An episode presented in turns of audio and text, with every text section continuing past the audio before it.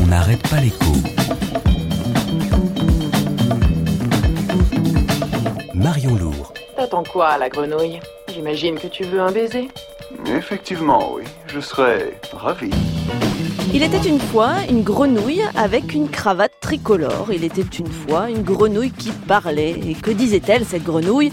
Tired of the fog, try the frogs. Marre du brouillard, essayez les grenouilles. Oui, la grenouille, c'est nous, les Français.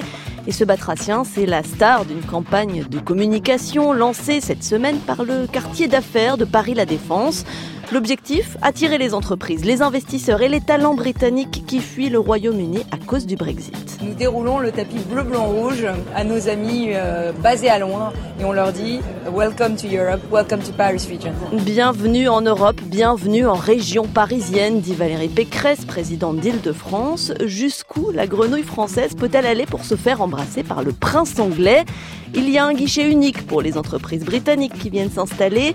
Il y a des exemptions fiscales qui vont être étendues. Il y a aussi cette proposition des banques étrangères en France, pouvoir licencier les riches traders plus facilement.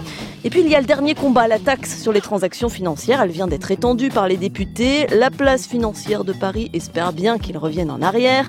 Question de compétitivité, ça se paye, semble-t-il, pour une grenouille de remporter la bataille et de pouvoir chanter. Il pleut, il mouille, c'est la fête à la grenouille. On n'arrête pas l'écho sur France Inter.